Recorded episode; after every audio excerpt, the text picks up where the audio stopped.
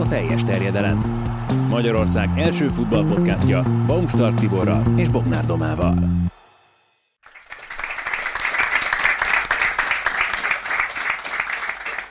Arra gondoltam, hogy azzal lehet indítani, hogy van egy nagyon híres futballedző, aki még most is aktív lehet, Trál Frankniknak hívják, és ő mondta azt, hogy egy csapatépítésének, teljesen mindegy, hogy milyen sportcsapatról beszélünk, a 3C az az előfeltétele. Ugye itt uh, angol szavakról van szó, az egyik az uh, nyilván egy ilyen objektív dolog, a, a capital, az az a tőke, a koncepció, az a koncept, és a uh, mi is a harmadik, ugye uh, az, hogy mennyire kompetitív és mennyire képes az adott játékos kihozni magából a tehetséget. Én azt gondolom, hogy itt, amikor statisztikai megközelítésről beszélünk, a kosárlabdában és a fociban, akkor ez a kettő nagyon elkülönül, mert a fociban inkább a koncepció része, a másiknál pedig a kompetenciáé. Azt hiszem, hogy a kosárlabdában az, hogy a statisztikai megközelítés ilyen szinten teret kapott, mert látom, hogy nem teljesen sikerült fogni. Még a, még a harmadik cén gondolkozom. De ez a kompetens, hogy ott inkább, inkább az oktatásba, a képzésbe szivárgott bele ez a statisztikai megközelítés, míg a fociban a kiválasztásba. Kb. azt akarod mondani, hogy a fociban inkább a csapat a lényeg, így az egység, és a kosárban pedig a az egyéni egyén. képzés talán egy kicsit lényegesebb, vagy ezek a, ezeknek a szerepe talán nagyobb ott? Szerintem ez azért lehet így, mert, mert a kosárlabdában szerintem sokkal hamarabb és most már sokkal mélyebben ö, beleágyazódott az analitika, a számok, a statisztikák, a, az új statisztikai kategóriáknak a kitalálása. Éppen mielőtt jöttünk ide, megnéztem, hogy 13 darab olyan adat van kosárlabdában, ami megpróbálja egy játékosnak a pályán nyújtott teljesítményét egy számban összefoglalni. És éppen arról beszélnek most már a kosárlabda világában, hogy tök jó, hogy vannak ezek a számok, és tök jó, hogy mérni tudjuk a játékosokat, és ezt akár elemzéshez, akár, ahogy mondtad, a képzésben, kiválasztásban fel tudjuk használni ezeket a számokat, de most már ö, tudjuk, hogy ezek, a, ezek az össze préselt számok, ezek nem nagyon működnek, ezek igazából sok mindent azért nem árulnak el, egy csomó ilyen megbukott már, hanem a kontextusra most már rá kell menni, és hogy különböző, tehát ezeket szét kell szedni, szét kell szálazni ezeket a számokat, és úgy kell vizsgálni annak tudatában, hogy mire akarjuk ezt használni. Úgyhogy szerintem ez annak a következménye, hogy több adat van, több támadás van, több, egy foci meccsen is 3-4 ezer adat áll rendelkezésre meccsenként, amiből összejönnek ezek a mindenféle modern statisztikák. Kosárlabdában szerintem több van, és, és sokkal régebb óta foglalkoznak mélyen azzal, hogy hogyan használják ezeket. Ezért van az, hogy szerintem most már, ahogy mondod, a kiválasztásban, képzésben láttuk már Kornélnak a scouting reportjait, hát ott is sorakoznak az érthetetlen számok, amik alapján döntéseket hoznak. Nagyon kíváncsi lennék arra, hogy sziasztok, jó estét, hogy mind történt volna a labdarúgással, hogyha Amerikában találják fel. És az elmúlt öt, év, öt évtizedet mondjuk az Egyesült Államokban szocializálja, és akkor milyen hamar jelentek volna meg azok a mérőszámok, vagy talán még bonyolultabbak, amiket Európa, meg a világlabdarúgás az mostanában próbál magáévá tenni. Amerikában a statisztika, a fogadási kultúrának a, a, a kicsit ilyen, ilyen underground volt a ellenére is, mindig. Hát valamit rá kell írni a kosaras meg sportkártya hátuljára azt, hogy jól lát a pályán, szerethető, és nagyot tud köpni, az ne, ne, nem ad el annyit. Úgyhogy szerintem ez is benne van, hogy, hogy máshonnan érkezik, máshol nevelték. A, a kosárlabdában viszont azzal, hogy öten vannak a pályán szemben 11-jel, minél többen vannak, annál kevésbé tudsz értelemszerűen egy ember köré csapatot építeni kosárlabdában, azért két épkézláb játékossal, még az NBA szinten is az, a, a rájátszástól romolhatod, hogyha labdarúgásban van két jó játékosod, semmi nem történik még. Van olyan adat egyébként a kosárlabdában, amit elsőként néztek meg, ami mondjuk vitathatatlanul a többi fölött áll? Nekem nincs. Nekem nincs ilyen egyértelmű. Régen, régen volt, régen nagyon nézegettem ezt a úgynevezett PER ratinget. Az volt az első ilyen, ilyen összegyúrt szám, ez a Player Efficiency Rating, hogy mennyire hatékony egy játékos. Na ma már ez egy ilyen tökéletlen lenézett számnak tartott adat, mert ezek voltak az első próbálkozások, és az ember erre ilyenkor mindig rápörög, de, de, de inkább az adatok közti szűrés az most már, ami, ami nálam játszik. Olyan adat van, amit szeretek nézni, ilyen például a, a true shooting percentage, ami azt jelenti, hogy súlyozza azt, hogy tehát, ha megnézed, van egy nagyon-nagyon jól dobó játékos James Harden, meg van egy nagyon rosszul dobó játékos André Igudala.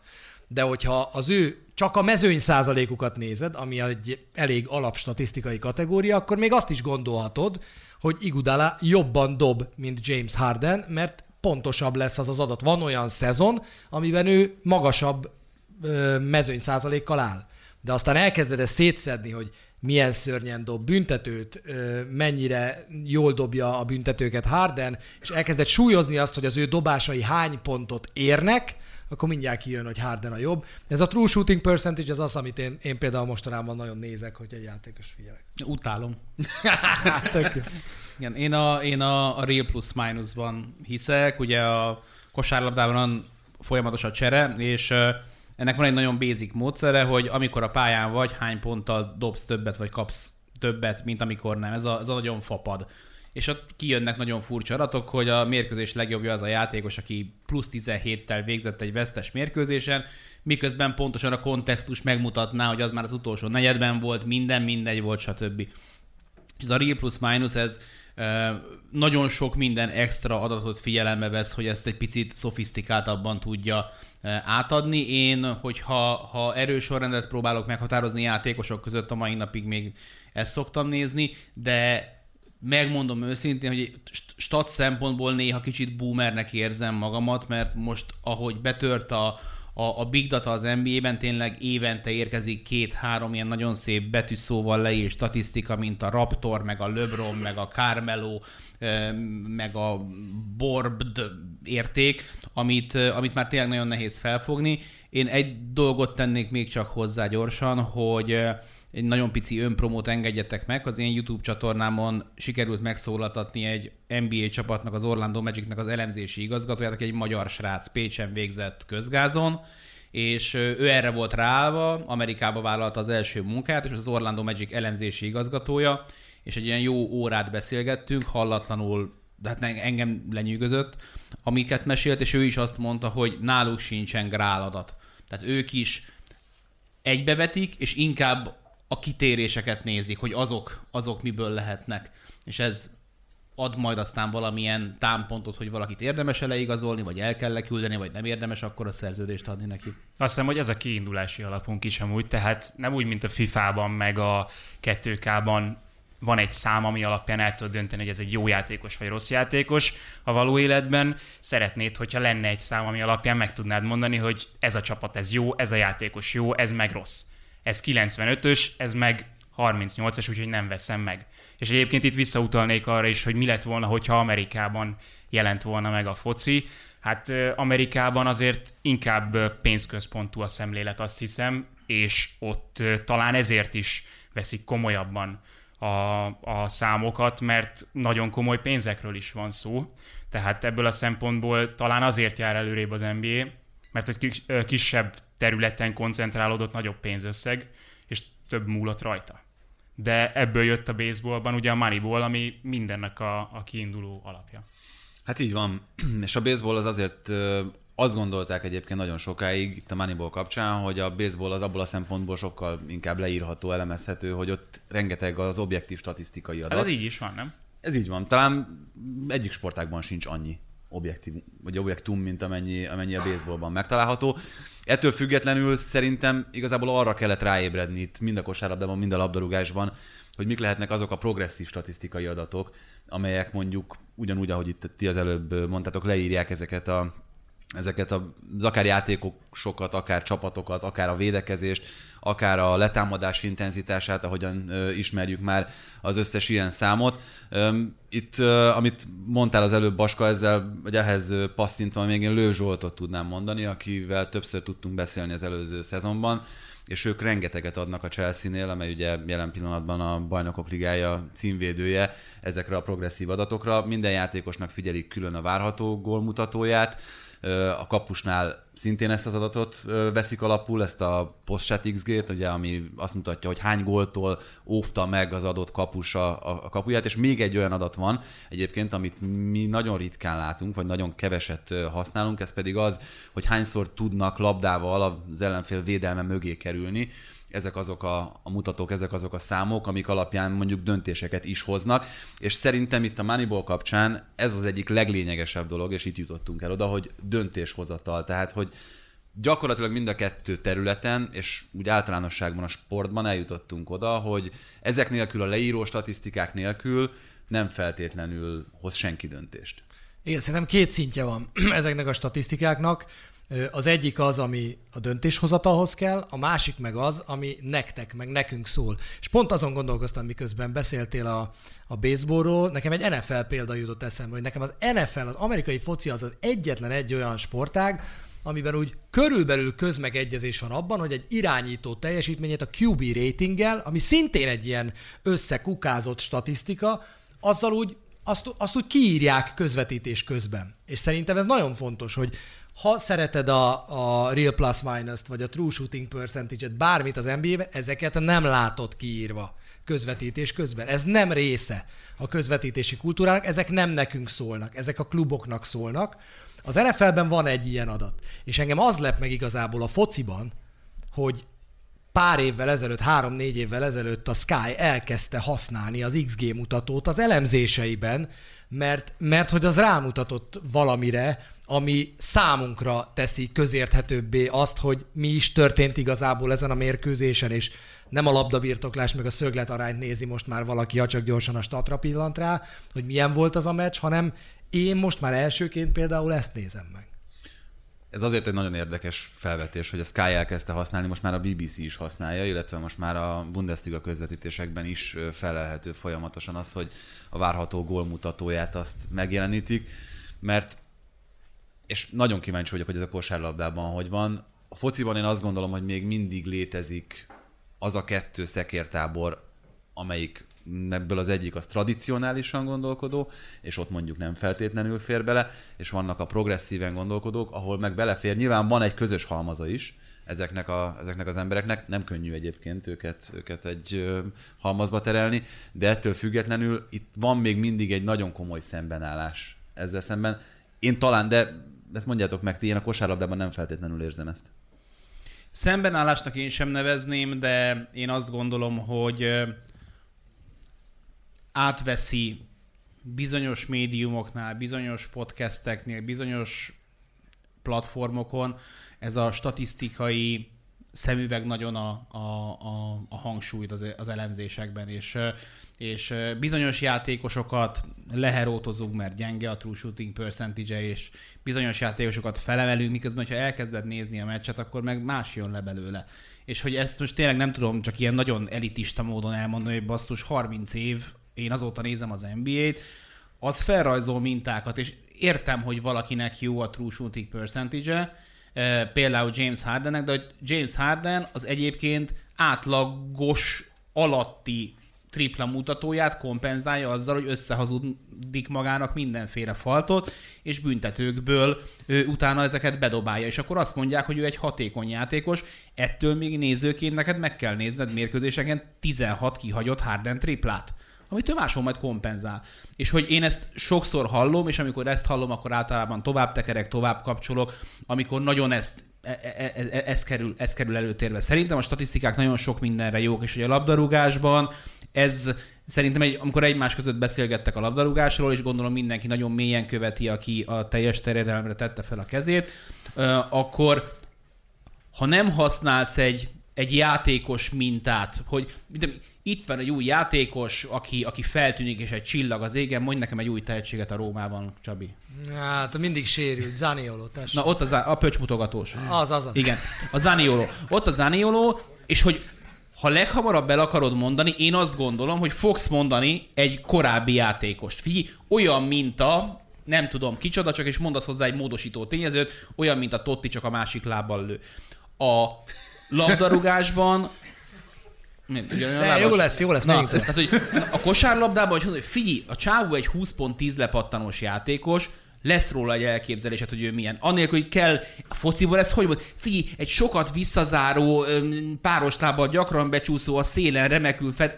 Szóval, hogy annyival bővebben kell körbeírni, és a kosárlabdában ezek a populáris mainstream statisztikák segítenek egy picit rögtön elhelyezni valakit a, a spektrumon. És erre szerintem nagyon jó a kosárlabdában a statisztika, arra, hogy döntéseket meghozzá, de nem helyettesítheti a meccsnézést, és nem helyettesítheti egy csomó olyan soft dolgot, amit, amit amit meg, hogyha nem látsz, akkor meg a, a, a legdurvább és legmélyebb statisztika sem fogja neked pótolni.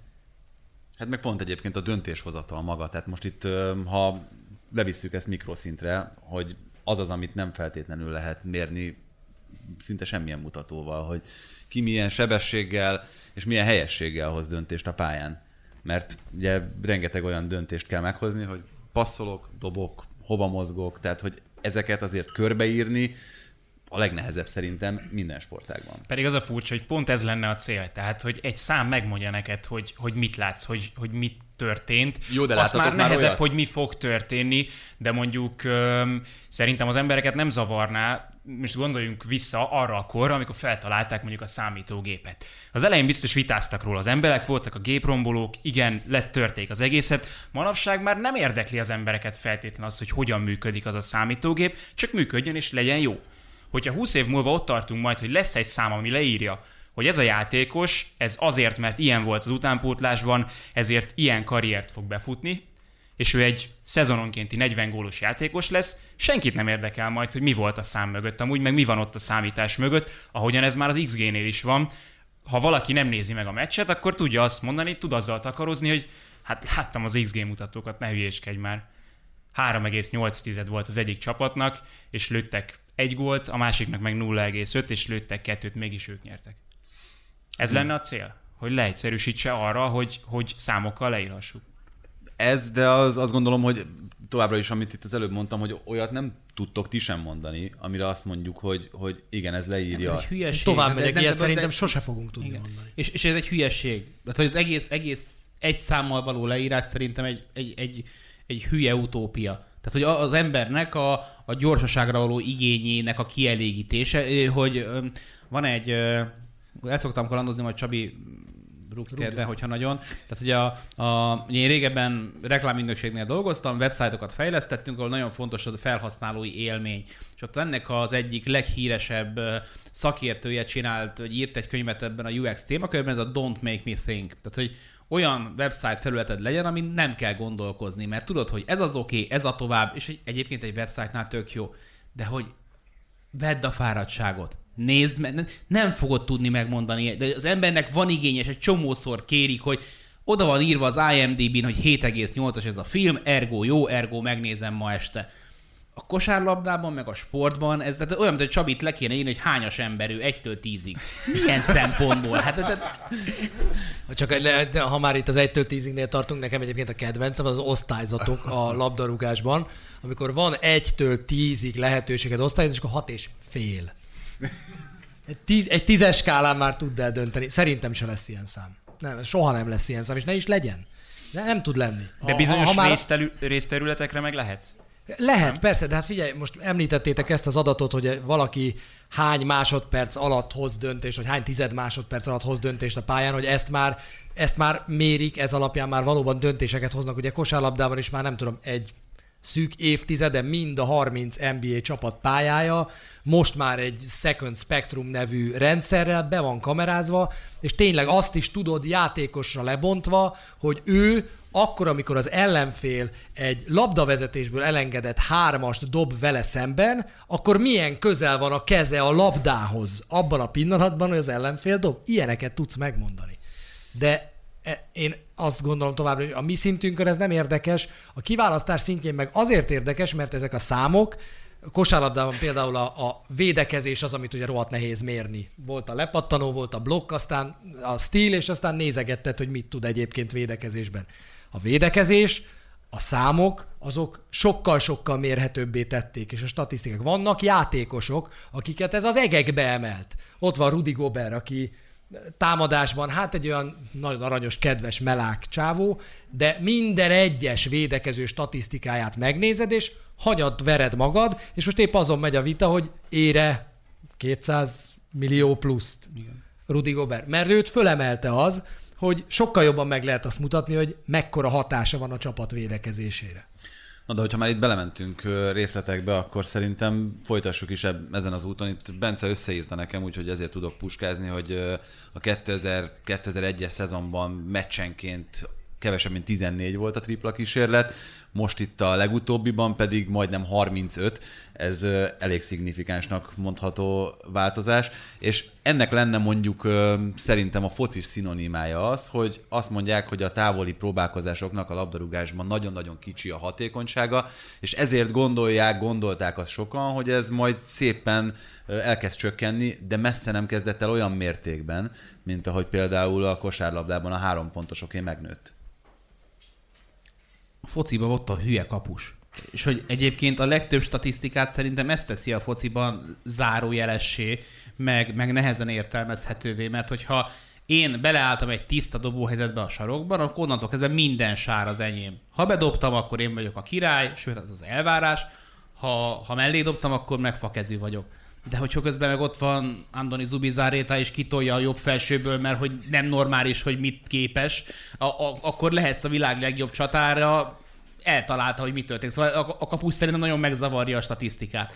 A, a kosárlabdában meg, meg egyszerűen elkezdtek számolni, hogy itt van ez a tripla, ugye 1980 környékéig az, az NBA-ben nem volt tripla. Akkor vezették be, azért mert a versenyző, akkor még létező másik liga az ABA bevezette, és elkezdték a triplákat dobálni, de hát, hogy nem tudom, szerintem azt a labdarúgó fanatikusoknak is sokat mond Larry Bird neve, a, a Larry Legend, ugye pornóbajusz 80-as évek, Boston Celtics, MVP bajnok, amit akartok, és úgy emlékszünk rá, mint egy tripla királyra, és megnézed, hogy mérkőzésenként másfél-két tripla kísérlete volt. Tehát Steph Curry egy támadásban dob rá mostanában ennyit, hogyha visszakerül hozzá a támadó pattanó és megnyerte a tripla versenyeket, de meccsen egyáltalán nem használták. De aztán meg kijött a matek, és most aki az Eliup miatt van most, bocs, de hogy az ilyen tényleg ilyen tök basic, szóval egyszerű, nem tudom, negyedik osztályos matek, hogyha valaki 50%-kal dobja a két pontost,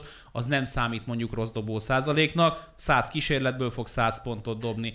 Ha valaki 100-ból csak 33 triplát dob be, ugyanígy 100 pontig jut el. Az NBA átlag most valahol 36% környékén van triplából, jobban megéri a triplát dobni, innen kezdtük el, és mint az ember bármilyen témakörbe belemegy, túltolja a kretént. És ez látszott, hogy ha bedobtunk 12-t, mi lenne, ha 16-ot dobnánk? Hát a 16 helyett lehetne 20-at is, és akkor ebből jönnek aztán ki azok az anomáliák, amiket egyébként meg most visszanézve az elmúlt tíz évünkre van olyan legendásan, igazán legendásan triplázó csapat a Warriorson kívül, aki elért a legtetejéig. Egy-egy meccsre vetítve voltak fantasztikus teljesítmények. De az a Golden State Warriors, akit nagyon sokan megvádolnak, hogy elrontották a kosárlabdát, igazából évek óta a liga átlag, a 15-ek. Akár abszolút számban nézzük, akár gyakoriságban, tripla vállalásban. Ők nem attól voltak jók, hogy triplát dobtak, hanem attól voltak jók, hogy egyébként mellé hogyan tudták járatni a labdát. Úgyhogy a tripla az, az ezért nagyon hasznos, mert többet ér, mint a kettes meg azért hasznos, mert ugye az NBA-ben hátrébb van valamivel a tripla vonal, mint Európában, ezért nagyon segít a, a spacingben, tehát kihúzza a játékosokat a gyűrű környékéről, úgyhogy az atletikus betörő játékosoknak meg több helye van utána ott operálni. Jobb lett ettől a játék? Nem lett jobb a játék szerintem, meg nem lett látvány, sokkal nem lett látvány. Az a Golden State Warriors az nagyon látványos volt.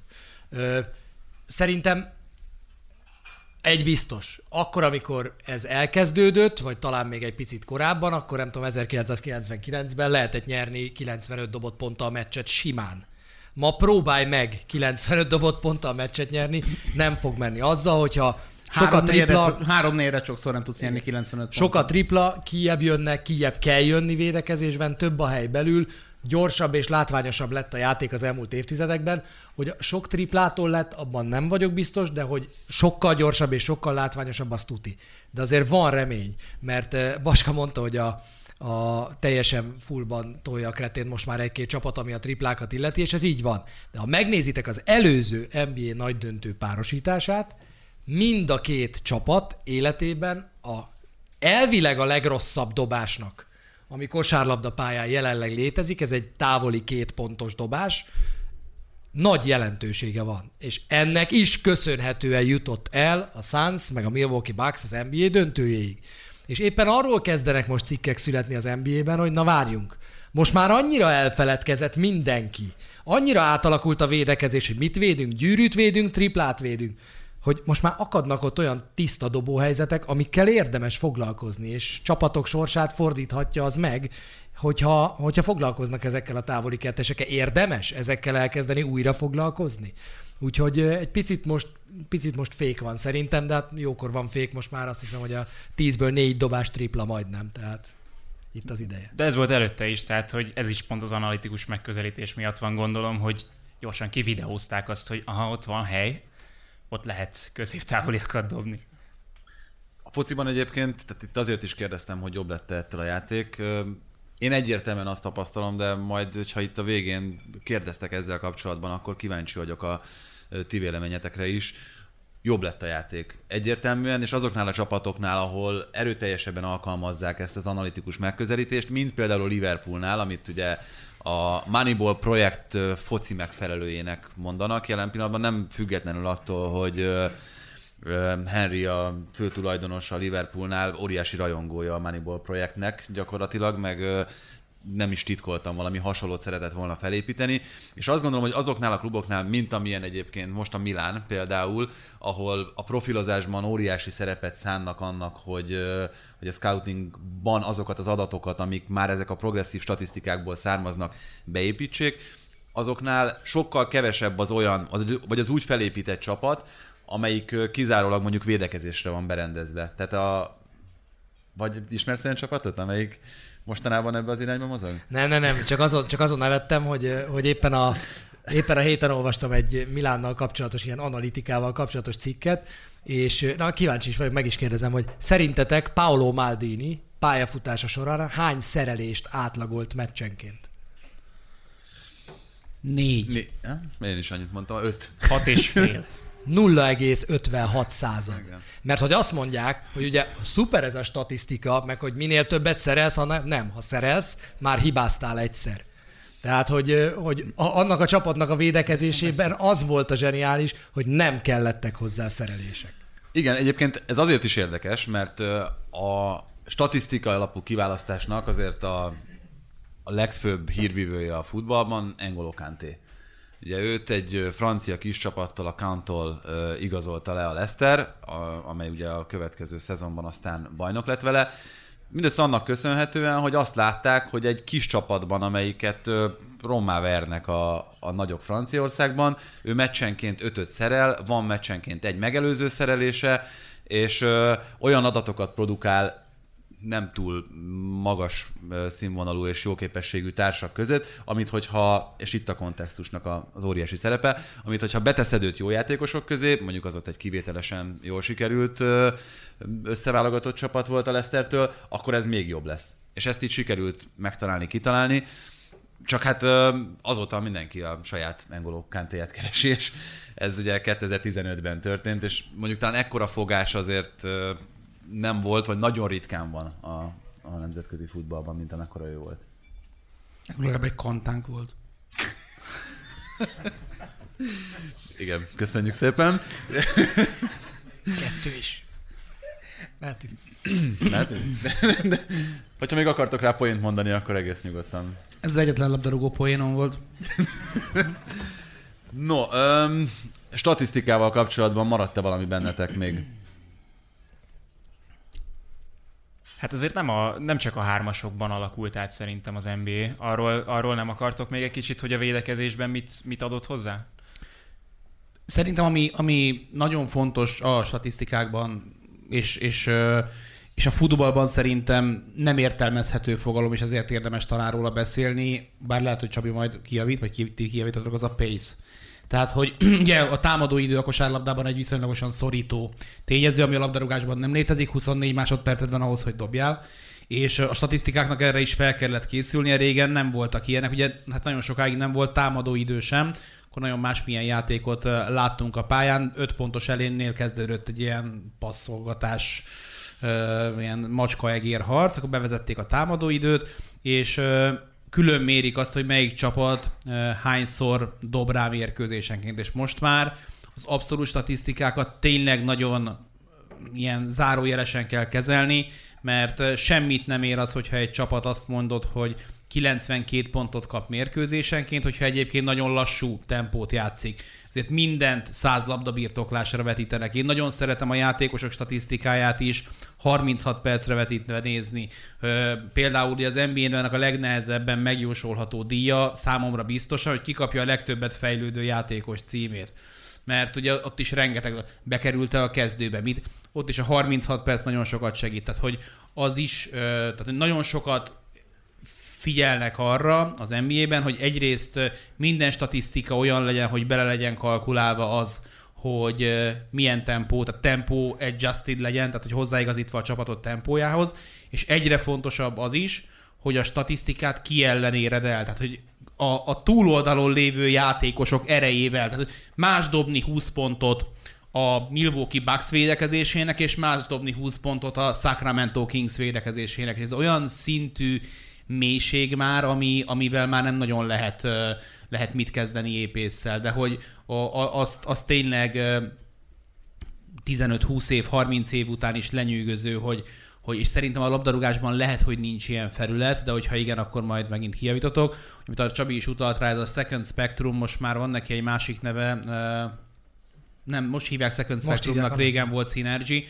Tehát, hogy ha te egy játékos megfigyelő vagy edző vagy, és azt mondod, hogy ked van, csütörtökön játszunk majd a Miami Heat ellen, és tudod, hogy a Miami Heat ellen a, a, a, a adott játékosodnak lesz majd a védő feladata, akkor le tudsz neki kérni egy olyan playlistet, mint a YouTube-on, hogy mit csinál Jimmy Butler akkor, amikor balról kap zárást és utána kapsz róla, és azt nézeted meg a szezon összes ilyen megoldását. Aztán utána ugyanezt jobbra, dobásra, mindenre. Nem tudom, hogy ebben mennyi a robotika, és mennyi az India. Tehát, hogy ott a, a manuális kategorizálás. Ez robotika elsősorban. Legalábbis a fociban, itt ezeknél a jeleneteknél ezek, ezek majdnem mind automatán. Nem, ezt, én ezt nem tudom elképzelni, ezt mennyire tudná robot megcsinálni ilyen, ilyen, ilyen szinten az NBA-ben, de biztos, hogy vannak nagyon jó robotok. Szóval, hogy, hogy, hogy, hogy elké, akinek erre van igénye, az tényleg úgy tud felkészülni minden mérkőzésre, hogy, hogy gyakorlatilag nem érheti meglepetés. Ha még egy dolog eszembe jutott itt, amit amikor elkezdted mondani, hogy ami biztosan nem úgy van a kosárlabdában, mint a fociban, hogy Bence még tegnap átküldött nekünk este egy cikket, ilyen 9 óra körül, hogy ezt olvassuk el mindenképpen a, a mai napra. Ez egy ilyen 38 ezer karakteres írás volt arról, hogy a kosárlabdában hogyan fejlődött az analitika itt a számok alapján. És amikor még hajnali egykor ezt olvastam, akkor azt gondoltam, hogy azért lesztek itt, hogy ezt elmondjátok, úgyhogy köszi Bence, de inkább, inkább ezt nem folytatom. Viszont ebben a cikkben volt egy olyan írás, vagy egy olyan nyilatkozat, és ez azt hiszem a 80-as évekből származott, mert pontosan nem tudom felidézni, hogy ki mondta, hogy a statisztikák már lényegesebbek a, a pontszámnál hosszú távon, és most itt ne akadjunk le, meg ne álljunk le, hogy itt ez valóban így van, mert nyilvánvalóan nincs, hogyha, hogyha ezt éppeszűen akarjuk felfogni. Viszont abból a szempontból van jelentőség és szerepe ennek, hogy az NBA rendszere az mondjuk biztosítja azt, ami például az európai labdarúgásban nincsen meg, hogy neked állandó helyed van, akár a bajnokok ligájában, akár az adott bajnokságban, tehát ott beleférhet az, hogy akár egy hosszabb távú építkezésnél ezeket az adatokat és ezeket a számokat veszed alapul, ahelyett, hogy mondjuk azonnal eredményelvárásod lenne a kluboddal szemben. Nincs ilyen? Ma, hát pont most az elmúlt években kezdett el arra felé menni az NBA, mindenki azonnal akar nyerni. Tehát, hogy most már nagyon kevés olyan csapatot látunk, amelyik azt mondja, hogy, hogy van két, három, négy, öt évem arra, hogy építkezzek. És ez nem azért van, mert a csapatok nem akarnak építkezni hosszú távon, szó sincs erről. Egy csapatnak nincsen jobb annál, mint hogyha Damian Lillard élete végéig Portlandben játszik, és megvan a lojalitás, pontosan tudja mindenki, hogy mire számíthat a csapattól, hanem a játékos uralom miatt történik az, hogy a csapatoknak egyszerűen nincsen más választásuk, mint folyamatosan most kell győzni üzemmódban játszani, mert hiába van ez a papír aláírva mindenki részéről, hogy akkor én öt évig itt fogok játszani, a játékos az az első, második év után, ha nem úgy ment a csapatnak, és lehet, hogy ebben akár az ő keze is benne van, azonnal elkezd hisztérikusan üvölteni, hogy ő el akar igazolni. Úgyhogy ez a hosszú távú építkezés bármennyire is lehetne ebben az adatokra támaszkodni, és adna nagyobb biztonságot az, hogy van adatbázis, és van az a biztonság, hogy mi mindig benne vagyunk a 30-akba, szerintem sajnos egyre kevésbé jellemző. Miközben a tavalyi döntőt játszó két csapatra inkább azért ez jellemző, Igen. ahol tényleg az történt, hogy évről évre mentek előre, és akkor a végén még rátettek egy markáns igazolást, és elértek a döntőig. Igen, de a labdarúgásban azért tényleg arról beszélhetünk most már, hogy alapvetően kettő célt fogalmaznak meg a csapatok.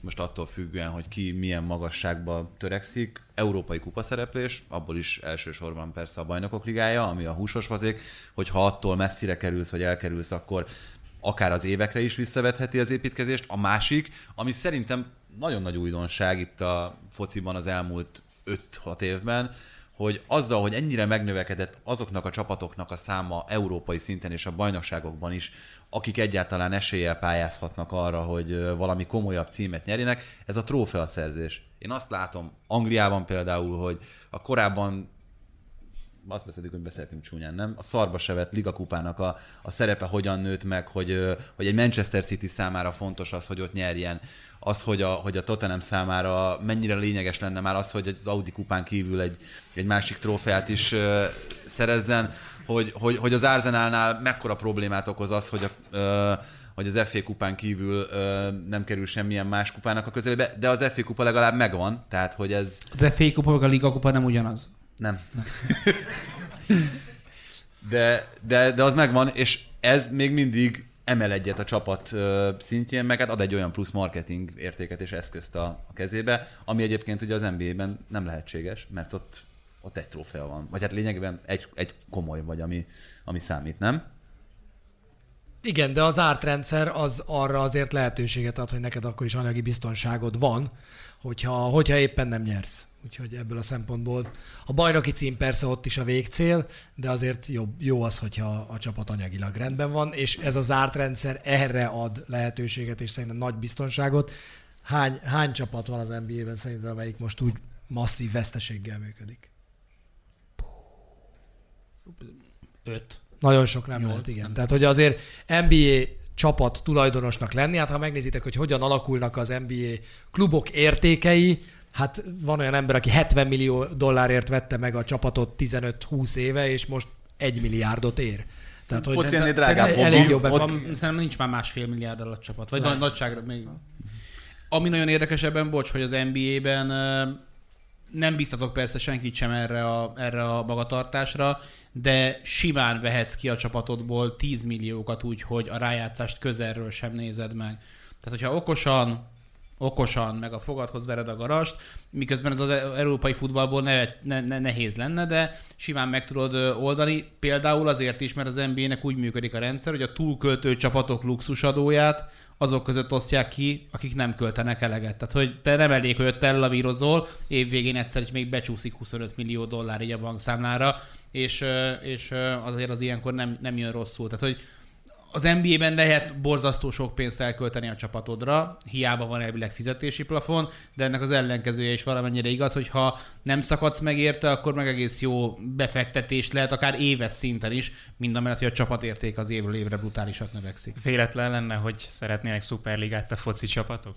Ugyanez, pont ugyanez, de a trófea mellett azért, hogyha a tulajdonosokat nézzük, szerintem őket kevésbé érdekli ez.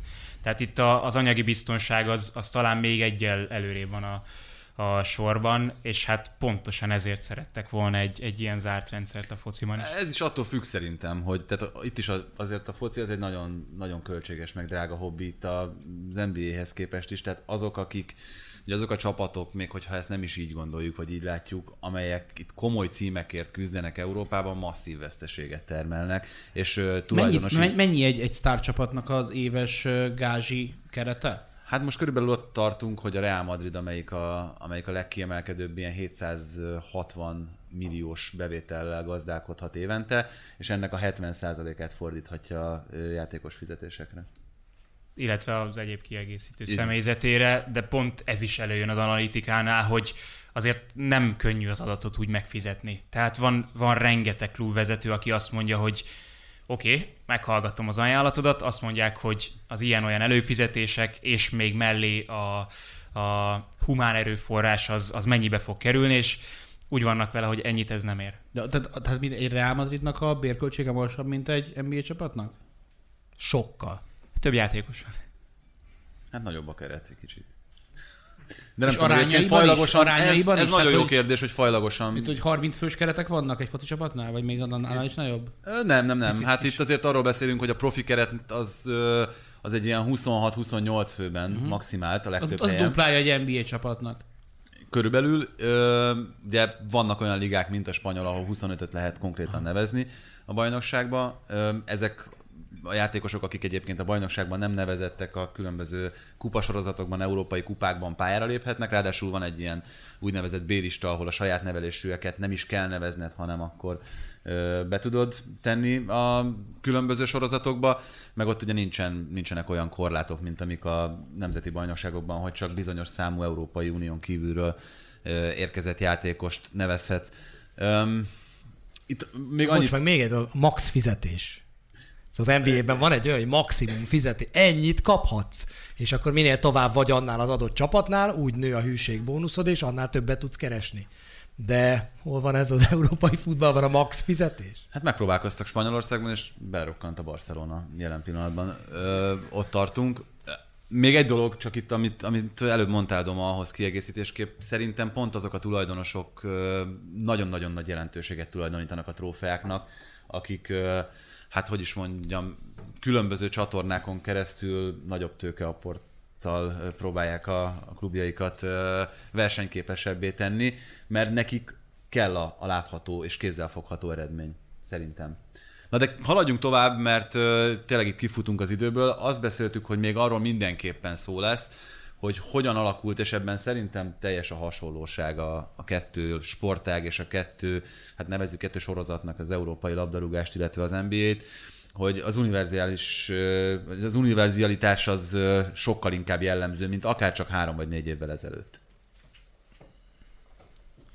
A játékosokra. Igen, miközben egyébként a stábban meg azt láthatjuk, hogy válnak szét a feladatok, aközben egy, egy sportolónak, egy játékosnak egyre több mindent kell tudni a játékból. Illetve egyre több mindent kell tudni a játékból, per érkeztek olyan játékosok, akik egyre több mindent tudtak a játékból, és rájöttek, hogy tulajdonképpen nekem nem defini, defi- definiál az, hogy én egy kettes posztú játékos vagyok, ugye a hátvédnek számít, hanem, hanem sokkal gazdagabb lehet az a, az, a, az, a, az a repertoár, amit felvállalhatok, és egyre nő a belépési küszöb magasságfronton, másik oldalról pedig egyre kevésbé használhatók az igazán nagy gólemek. És hogy ez így elkezdett egy, egy nagyon erős mediánt alkotni, ez a 6 láb 6 és 6 láb 9 között van most az NBA krémje, tehát ez a két méter, rendszerben. ez két, két, két méter és két méter hét között ö, vagy. Az alatt is találsz nagyon jó játékosokat, a fölött is találsz nagyon jó játékosokat, de az látszik, hogy, hogy azzal, hogy kivesznek a magas emberek, és nem azért vesznek ki, mert magasak, nem a magasságukkal van a baj, hanem azzal van a baj, hogy a magassághoz nagyon sokszor sebességdeficit párosul, és védekezésben nem tudsz velük mit kezdeni, mert háromszor körbe futják őket. És innentől kezdve pedig rájöttek bizonyos csapatok, hogy Jémi center nélkül is tudunk játszani. Felküldünk a pályára négy 195 és 205 centi magas fickót, és hogyha elég agyas a 205 centis fickóm, az meg fogja oldani a 215-ös ellen, hogyan kell védekezni. Nincsenek már olyan domináns King Kongok, mint amilyen Shaquille O'Neal volt. A, az NBA jelenlegi legjobb centerét nem azért szeretjük, mert letépi a gyűrűt, egy szerb srác Nikola Jokic, hanem azért, mert úgy passzol, mint egy irányító, és egyébként meg olyan keze van, mint egy, mint egy, mint egy hátvédnek. És ezek mind-mind abba az irányba mutattak, hogy hogy a, a védekezésben, ahol régen ugye órákat töltöttek. A kosárlabdának az alapja, az alfája és omega, ez a zárás, leválás. A labdás játékos mellé odáll egy csapattársa, elmegyek a háta mögött, és utána találkozni fogok azzal az emberrel, aki eddig a haveromat fogta. Hogyha ezt ügyesen csináltad, egy mondjuk egy irányító egy centerrel játszott egy zárás leválást, akkor egy, utána egy centert kellett megverned. Azzal, hogy a posztok elkezdtek eltűnni, mindenki elkezdett mindent váltani, és innentől kezdve a, azok a repertoárok, amiket évtizedeken keresztül finomhangoltak, kukába kerültek, mert nem tudsz velük, mit, nem tudsz velük már mit kezdeni. És hogy ezek mind-mind ugyanabba a, az irányba terelnek, és az a Rudi Gober, aki Csabi említett, hogy hány 10 millió dollárt érdemel, és tényleg védekezésben a csávó egy isten, minden egyes májusban, most már lassan 3-4 éve előkerül, hogy oké, okay, hogy Rudi Gober az alapszakaszban egy borzasztóan hasznos játékos, amikor minden csapat úgy készül, hogy jó, 82 meccsből egy a Utah Jazz elleni, fölmegyünk, aztán játszunk valamit. De amikor hétszer egymás után játszatok a rájátszásban, akkor Rudi Gober mérkőzésről mérkőzésre egyre jobban tolja le a gatyáját, és a végén pedig már tényleg az látszik, hogy nem tudsz vele mit kezdeni, mert annyira széthúzzák a mezőnyt, hogy nem tudja védeni a gyűrűt. Úgyhogy ezek mind-mind abba az irányba mennek, hogy nagy általánosságban tűnnek el a pozíciók, maradnak még ilyen magányos farkasok, de ami például tök érdekes, hogy az NBA ugye kosárlabda, magas játékos, minden évtizedre jutott egy szuper törpe. Volt a 80-as évek, 90-es években Spadweb, zsákoló versenyt nyert, 170 centi magas volt, tehát alacsonyabb volt nálam 10 centivel, zsákoló versenyt nyert, aztán Maxi Box, aztán volt Isaiah Thomas, most már ilyen szuper törpéket nagyon keveset látsz, úgyhogy ők is szépen lassan eltűnnek, mint hogy a gólemek. Igen, mert ugye a magas meg kimegy, e- egy zárást kap, ott marad vele egy magas, aki már bedobja a triplát, nem az van, mint tíz évvel ezelőtt, hanem most már kim van egy, még egy porzingis is fogja magát, és ha éppen jó a térde, akkor be fogja dobni rólad a triplát, vége, és ezt öt egymás követő támadásnál megcsinálják, 15 pont viszont látásra. És, és egyébként tudod, kinek a neve jutott eszembe? Brook Lopezé. Uh-huh. Hogy, hogy alakulnak át pályafutások, pályafutás közben. Képzeljétek el egy játékost, aki 8 éven keresztül úgy játszott az NBA-ben, hogy megkapta a labdát a gyűrűnek háttal, befordult, bedobta a kettest, és ezt csinálta a csávó szakmányban, meg, meg lefordult, elzárás, levárásokból dobta az ittszert. Ez az ember az első 8 szezonjában rádobott összesen 40-nél kevesebb három pontost. Majd jön egy szezon. Az 650 meccs nagyjából. Igen. Majd jön egy szezon, rádob több mint 300-at. Több mint kilencszer annyit egy szezon alatt, mint az előző nyolc szezonjában összesen. Mert egyszerűen ezt követeli meg a játék. Ki kell mennie a centernek, és dobnia kell kintről. Még Úgyhogy egy percet engedj benne. Tudom, hogy nagyon elúszunk, bocsánat, de mi velünk ilyen hmm. vendégeskedni. Láttam Doncsics pólót a, a nézőtéren, aki teljes terjedelem hallgató, és jót akar tenni magának, akkor nézze meg, hogy mit tud Luka Doncsics erről a játékról. Mert ez egy dolog, hogy eltűnnek a posztok a kosárlabdában, de hogyha 5 éve, 10 éve megpróbáltuk volna lerajzolni azt, hogy figyelj, hogyan fog kinézni a jövő kosárlabdázója, akkor biztos, biztos hogy azt mondtuk volna, hogy figyelj, vegyük LeBron James-t, csak egy picit vékonyabb talán, lehet, hogy nagyobbat ugrik, hosszabb keze van, és elkezdtél volna felrajzolni egy ilyen LeBron Jamesből faragott ilyen, ilyen mutánsúfót. És ehhez képest most az NBA legszórakoztatóbb játékosa egy olyan fehér srác, akinek a testzsír százalék, tehát a BMI-je az így kb. a normál teteje és a túlsúlyos alja.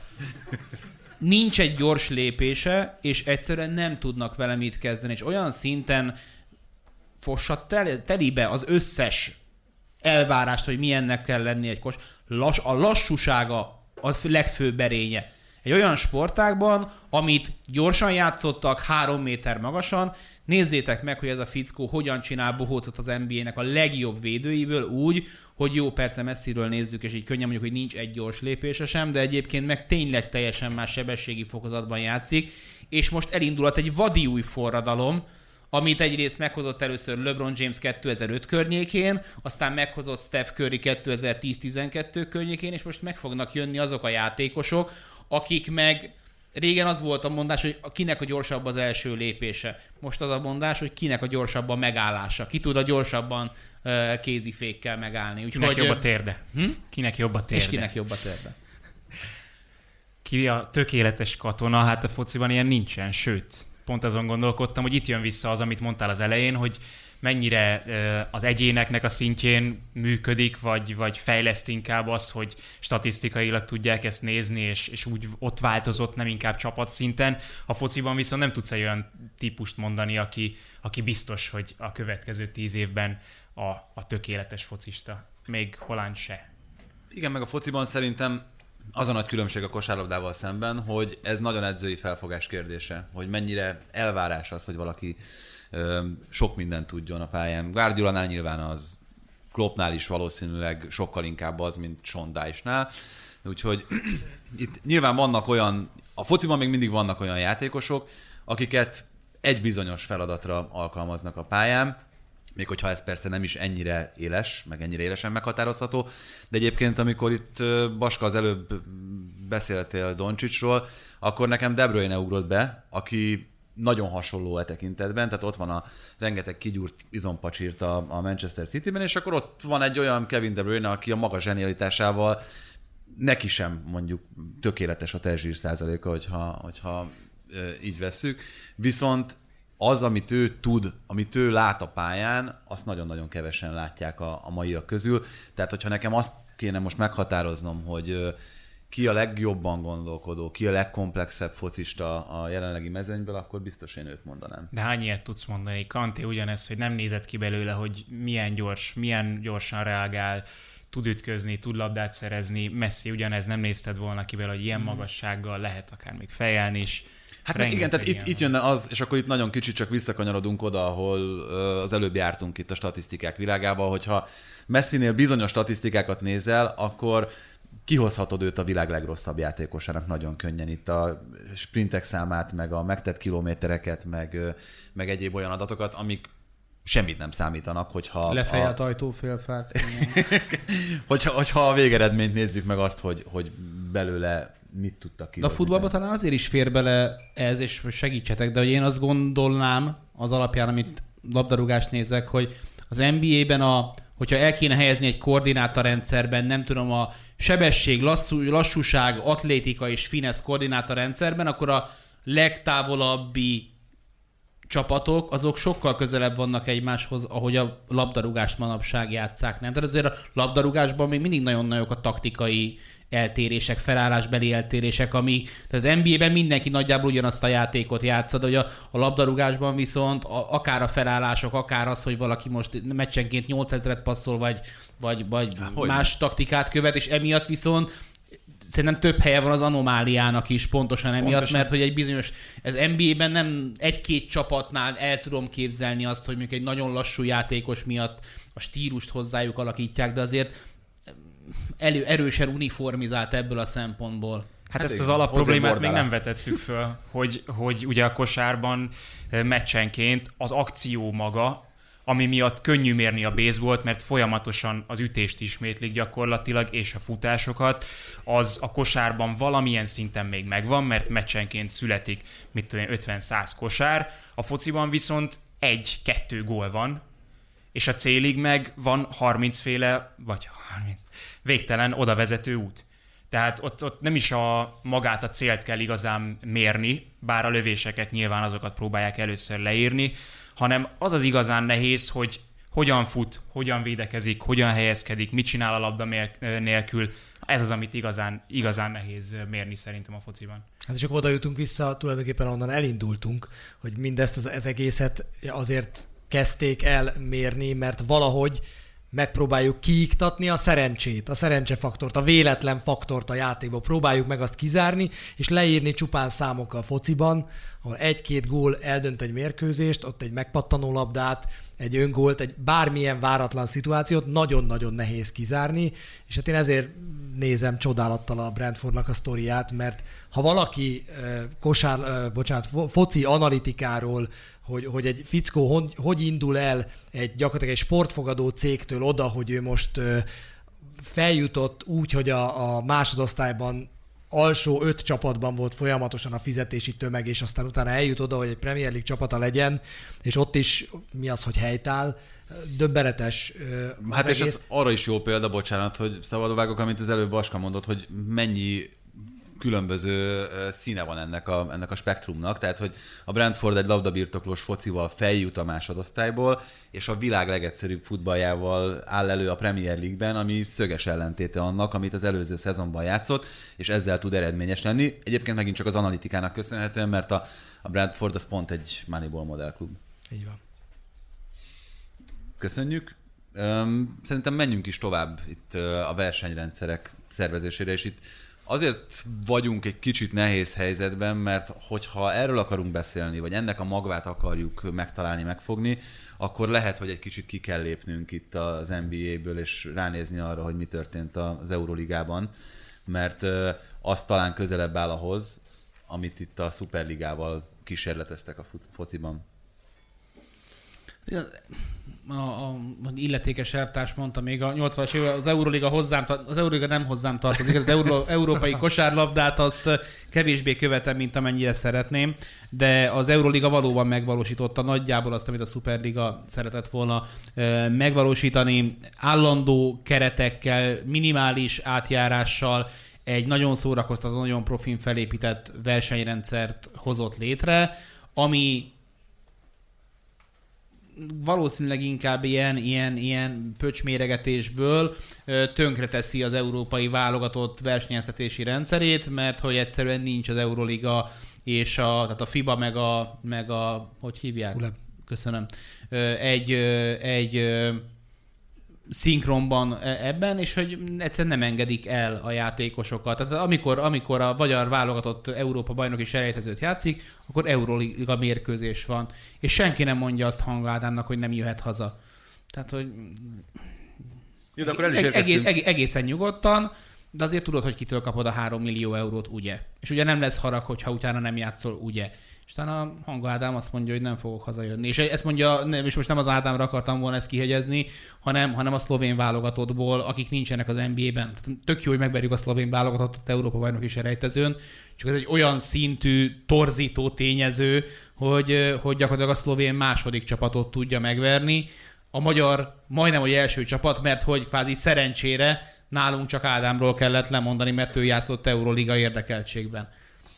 Csak azonnal, itt ahogy elkezdted ezt fejtegetni, már el is jutottunk a sarkalatos ponthoz, és itt ez a labdarúgásban, meg a kosárlabdában is pontosan ugyanaz a válogatott futballnak a szerepe, amit próbálnak megmenteni elég sok módon a labdarúgásban is. Most ugye egyrészt a két évenkénti VB ötletével azzal, hogy teljesen átszervezik, itt Wenger elképzelései Meg alapján. Még egy trófeával tessék, ja, hogy legyen mit nyerni. Így van. Csak hát az a kérdés, hogy ezeknek a válogatott trófeáknak mondjuk mekkora jelen pillanatban a jelentőségük egy játékos szemében a bajnokok ligája és az egyéb klubbal megnyerhető trófeák fölött. Mi azt gondoljuk, meg abban szocializálódtunk, hogy nagyobb, tehát világbajnoknak lenni nagyobb dolog a fociban még mindig. Ezt szerintem Csabi, te is talán meg tudod erősíteni, mint, mint bajnokok ligája győztesnek, külső ö, szemmel megítélve ezt, de nem tudom, hogy így marad ez örökre.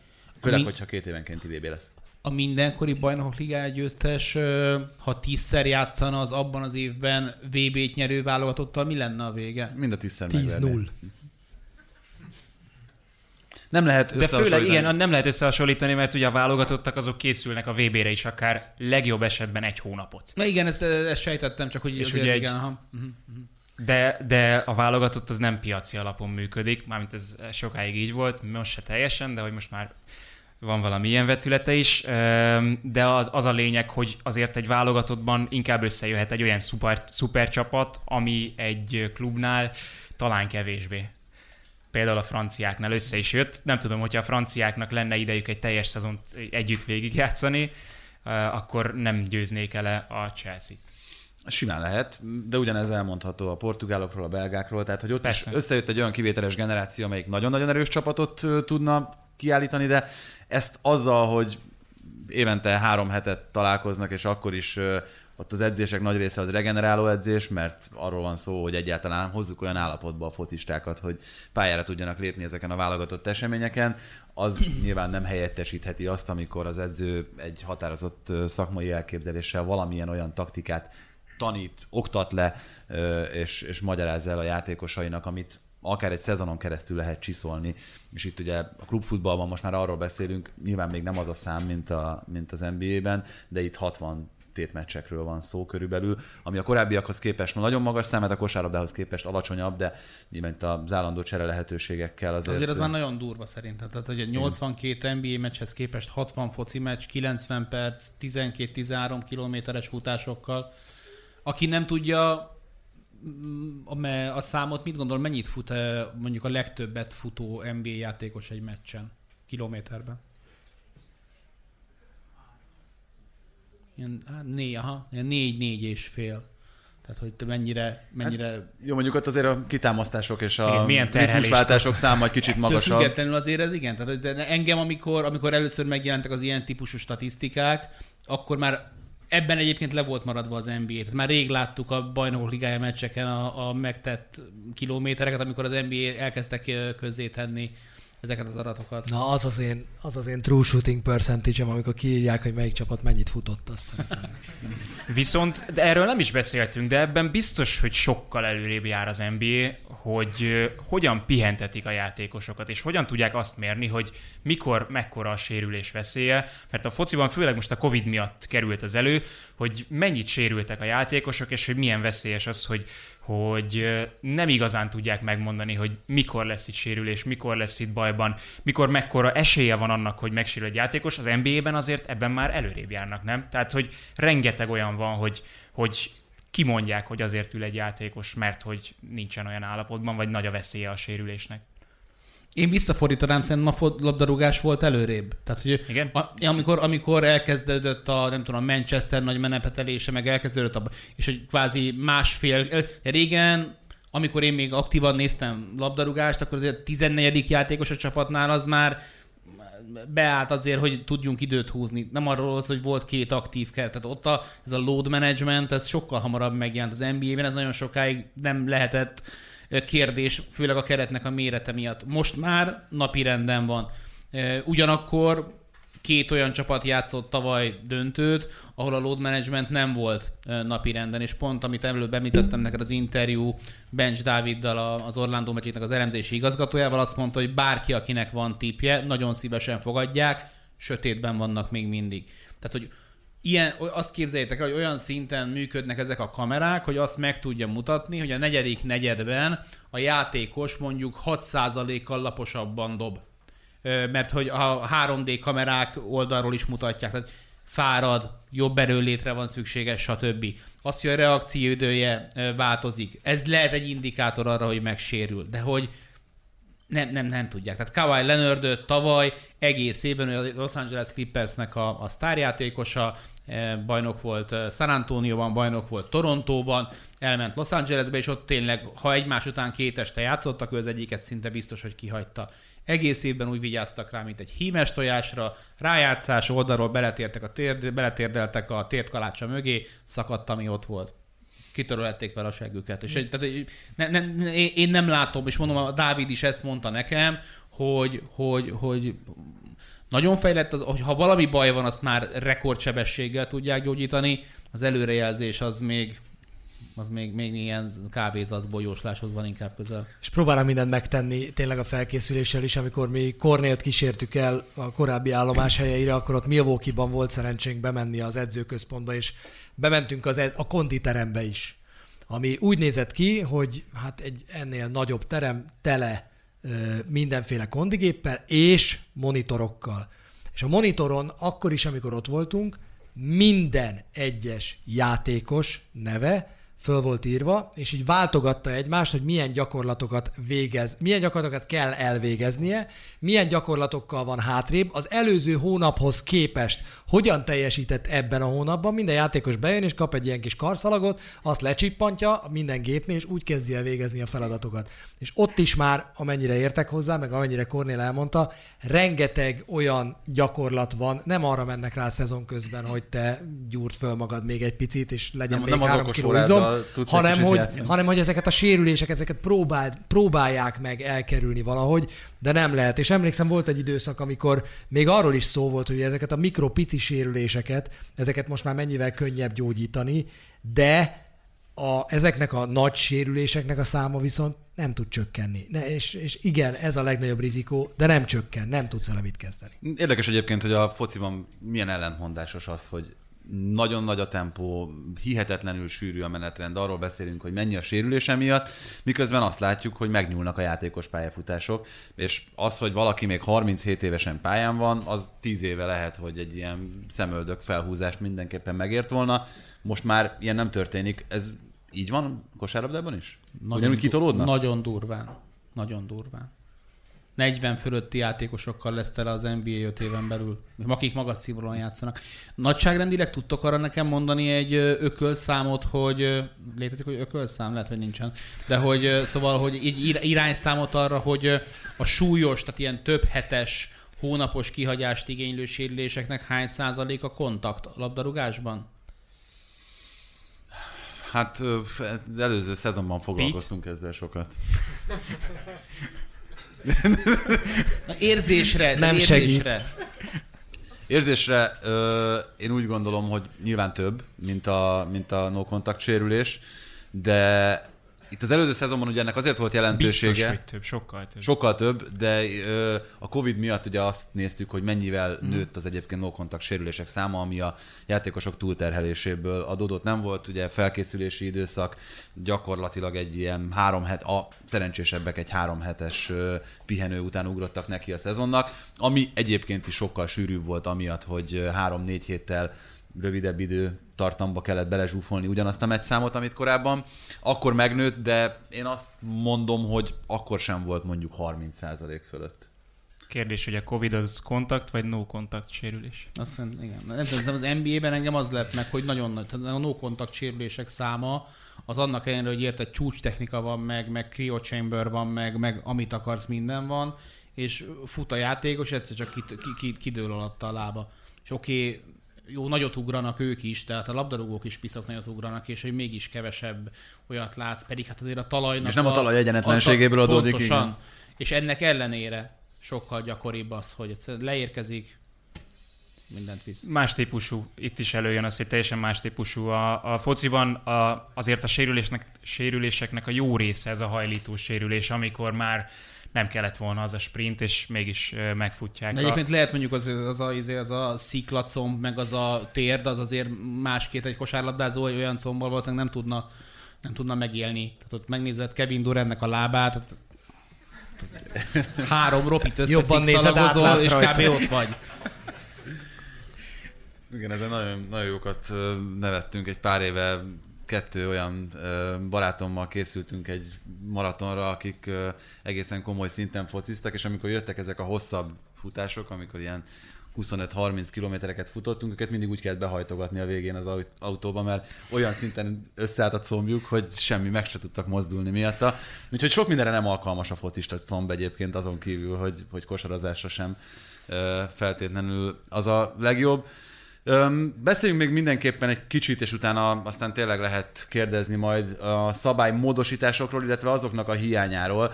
Azt gondolná az ember, hogy egy olyan, tehát például, hogyha az NHL-t nézzük ilyen szemszöggel, akkor ott azért mindig, minden évben vannak olyan szabálymódosítások, amikkel próbálnak egy kicsit még több izgalmat belecsempészni a showba. Az NBA ettől függetlenül nem tartozik a, a nagyon gyakran változtató ligák közé. Mondom én. De? Jó. Öm, én kicsit azt szoktam mondani, hogy, hogy, hogy ahol sokat kell változtatni, ott baj van. Tehát, hogy ott van vagy a nézettségesik, vagy a, vagy a kompetitív lélek csökken, akkor kell módosítani. Az NBA-ben azért ez általában rendben van, de én azt nagyon bírom, hogy, hogy tényleg figyelnek a visszajelzésekre, és hát olyan egy-másfél éves átfutással dolgoznak, de egy-másfél év alatt mindent rela- lereagálnak. Idén a, a, az, a, az a szabálymódosítás csomag, amit bevezettek az AMC Mikrónak a mobil alkalmazásában megtekinthető, a Csabival eltáncoljuk az összes fontos szabálymódosítást. Ez például szerintem a, a kosárlabda rajongóknak úgy fog hiányozni, mint egy falat kenyér, mert, mert rengeteg, hát ilyen kosárlabda színészkedést ki fog venni majd a játékból, tehát a, a, ami a pályán történik. Közben a pályán kívül nagyon sok mindenben borzasztóan konzervatívak. Tehát a 82 meccses alapszakasz mindenki tudja, hogy sok. Tehát, hogy ezt le kéne, le kéne csökkenteni. De akkor az összes statisztika megkérdőjeleződik, nem lesz összehasonlítható. Én azt mondanám, hogy egy oda-visszavágó az parádés lenne, az 58 fordulós NBA szezon lenne, ami azt jelenti, hogy nagyjából 16 meccs, hazai meccset bukna el mindenki, egy meccsnek a bevétele nagyjából 5 millió dollár egy csapatnak, ami, amennyien oda mennek, megveszik a sört, a kukit, a hotdogot, meg a mezeket. Ezt senki nem fogja bevállalni. Az egy hatalmas dolog volt, hogy a Covid miatt egy, egy, egy, egy kvázi rájátszás megelőző felmeleg, bemelegítő tornát hoztak be az NBA-be, és az benne az egészen elképesztő, hogy ezeknek az ötletét azt podcastelők kezdték el, Bill Simmonsnak volt az egyik mániája ez, és, és meghallgatták és figyeltek rá, és iszonyat izgalmakat hozott. A következő, amivel kacérkodnak, hogy szezon közepén legyen valamilyen kis kis torna, ilyen mini kupa, lehet, hogy mit is lesz majd több trófea. Úgyhogy én, én elégedett vagyok alapvetően azzal, amit az NBA próbál egyrészt a szabályokban is módosítani, másrészt pedig magával a formátummal is. Nekem egy nagy lemaradás van, amit, amit viszont nem orvosolnak évek óta. Szerintem elvi kérdést csinálnak, hogy Európából nem veszünk át szabályt, mert hogy az nem, hogy a, a sportszerűtlen hibát azt nem hozzák be Európából. Tehát amikor oda csapnak valakinek az az, tele vagyunk. Tehát gyakorlatilag az NBA-ben az elmúlt két évben megszűnt a gyorsindítás. Abban a pillanatban, amikor oda csap, taktikai szabálytalanság van a, még a félpályánál, én ezt rühellem, úgyhogy még ebben, ebben lehet előre lépni. És hogyha fő témához akarunk csatlakozni, meg szabálymódosításokhoz, akkor jó gyakran előkerül a négy pontos, jó gyakran előkerül a vigyük kijebb a triplát még inkább, mert rengeteg a hármas. Biztos, hogy árgus szemekkel figyeljük, hogy most ez a 40% alatt van valamivel a triplák aránya. Ez most még megye följebb, mászik-e följebb, meddig mászik fölfelé. Én nekem volt olyan időszakom, amikor azt mondtam, hogy ezzel valamit kezdeni kéne lassan, tehát el kéne kezdeni nézegetni, de jó, hogy az NBA nem csinált vele semmit, mert a játék szépen lassan helyre rakja magát. Azon gondolkoznak, hogy esetleg szélesítsék ki a pályát, hagyják a triplát, hagyják a tripla vonalat, de legyen egy picit szélesebb a pálya, de már itt is ugye az a matek megy, hogy jó, de hogyha szélesebb a pálya, másfél méterrel beszéltek, másfél méterrel, akkor sajnos a két legdrágább sor azonnal kiesik, és az nem lesz nekünk jó. Igen, hát ugye a fociban ugyanerre várunk, hogy majd egy kicsit az élet helyre rakja a, a dolgokat, mert ott szerintem elég komoly törést okozott az, hogy nagyon hosszú idő után hozzá kellett nyúlni a szabályokhoz, és ez újabb olyan problémákat generált, amikre szerintem senki nem számított. Ugye elég, ha csak azt emeljük ki, hogy megváltoztatták a les szabályt, és, és azt a szabály, és a kezezés szabályával együtt, úgy, hogy Ugye az előző szezonban már az volt a szabály alapja, hogy amivel gólt szerezhetsz, ez mindig így volt, azt kell nézni, hogy melyik testrésze van előrébb az embernek, de miután már a vállal gólt szerezhettél, ezért, hogyha valaki így kinyújtotta a kezét, akkor azzal kicsit hátrébb került a lesvonal. Ezt idén orvosolták, csak rengeteg ilyen probléma van, a kezezés szabályának az állandó módosítgatásával kapcsolatban ezt látjuk, és az összes többivel, hogy a videóbíró nagyon sok jó dolgot is hozott, de elő teremtett egy csomó olyan egyéb problémát, ami hát nem feltétlenül szolgálta a játék javát. Ettől függetlenül még úgy is, hogy Baska konzervatív felfogásról beszélt az NBA-ben, a fociban szerintem ez egészen más szinteken működik, tehát itt nem tudom, hogy mit csinálnak a, a szabályváltoztatással foglalkozó szervezetnél a FIFA-n belül, de hogy minden évben erre sikerül jutni egy év alatt, hogy akkor hol van a, hol van a vál, vagy hol, hol szabályos az, hogy eltalálja a karját a labda, miközben sokkal komolyabb problémákról is lehetne beszélni. Mi most a legégetőbb? Hogyha mind a hárman mondhatnátok egy szabálymódosítást, mi lenne a labdarúgásban? Nekem a színészet, de ezzel biztos, hogy egyedül leszek. Nekem, a, a, amitől én ki vagyok, az az, hogy a VAR az visszanézhet piroslapos szabálytalanságot, de nem nézhet vissza második sárga, sárgalapos, tehát ugyanúgy piros lapot eredményező szabálytalanságot. Tehát valakit kiszórnak valaki... második sárgával, azt, azt nem, lehet, nem lehet azt nem lehet csekkolni. Ez szerintem egy teljesen logikátlan, azért ez egy baromság. Word megnyitásával együtt egy 5 perces módosítás. körülbelül, körülbelül, és logikusnak és, igen, és az oda-vissza levelezés is megvan ennyi, ennyi alatt. Igen, egyik, de Nekem egyébként ez a fő problémám, és kicsit tovább is megyek annál, mint amit Csabi mondott, hogy igen, második sárgalapoknál is van ennek jelentősége, illetve olyan szituációknál, amik lehet, hogy nem közvetlenül mondjuk gólhoz vezetők, tehát ha már van videóbírónk, és azt tudjuk használni, és itt szerintem ez a kulcs, hogy tudjuk-e abban az adott esetben használni, mert valóban látványos, nyilvánvaló és egyértelmű rossz döntés született az adott helyzetben. Tehát mondjuk nem szögletnek kellett volna következnie azelőtt a gól előtt, amiből aztán ö, megnyeri az adott csapata a mérkőzést, akkor azt miért nem használjuk? Tehát akkor miért nem szólhat oda a játékvezető fülére a, a videóasszisztens, hogy öreg, a másik játékosról ment ki a labda, úgyhogy kirúgás következik. Mert azt már nem nézhetik utána vissza, hogyha a szögletből gól születik, mert az egy új játékszituáció. Tehát én ebben érzem az igazságtalanságát ennek a helyzetnek.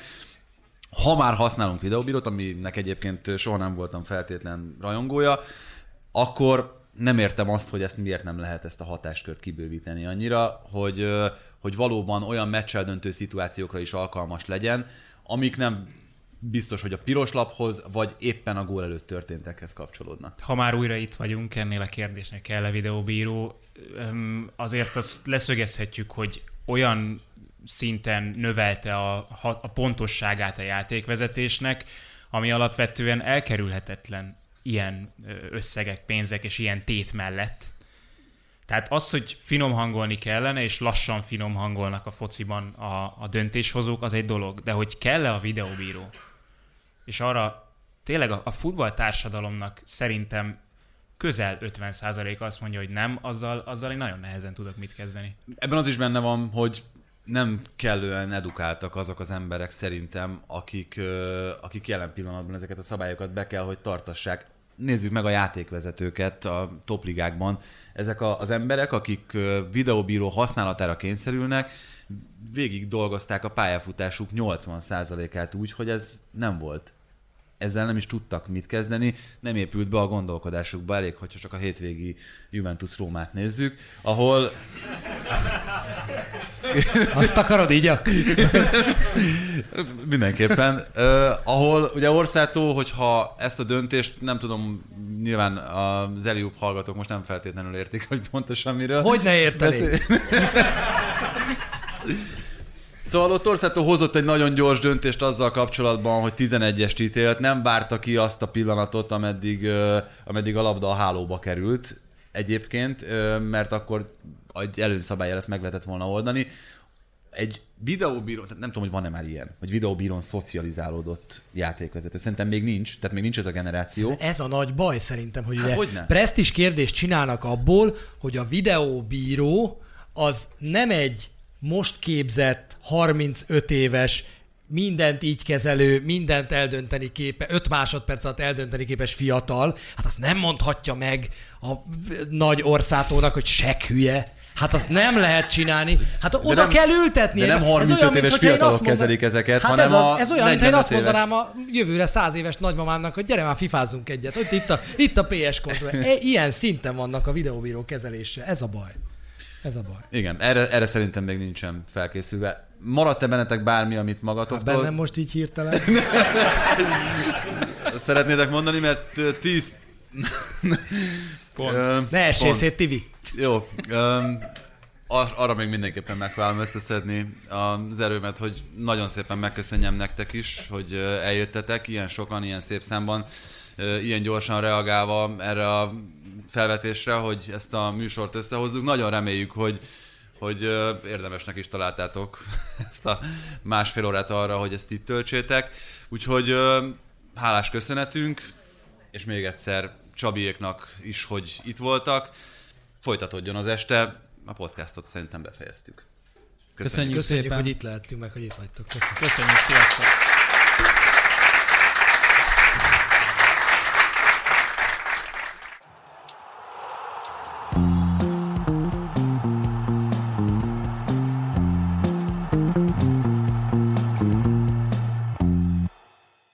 Ha más podcastekre is kíváncsi vagy, hallgassd meg a Béton műsor ajánlóját.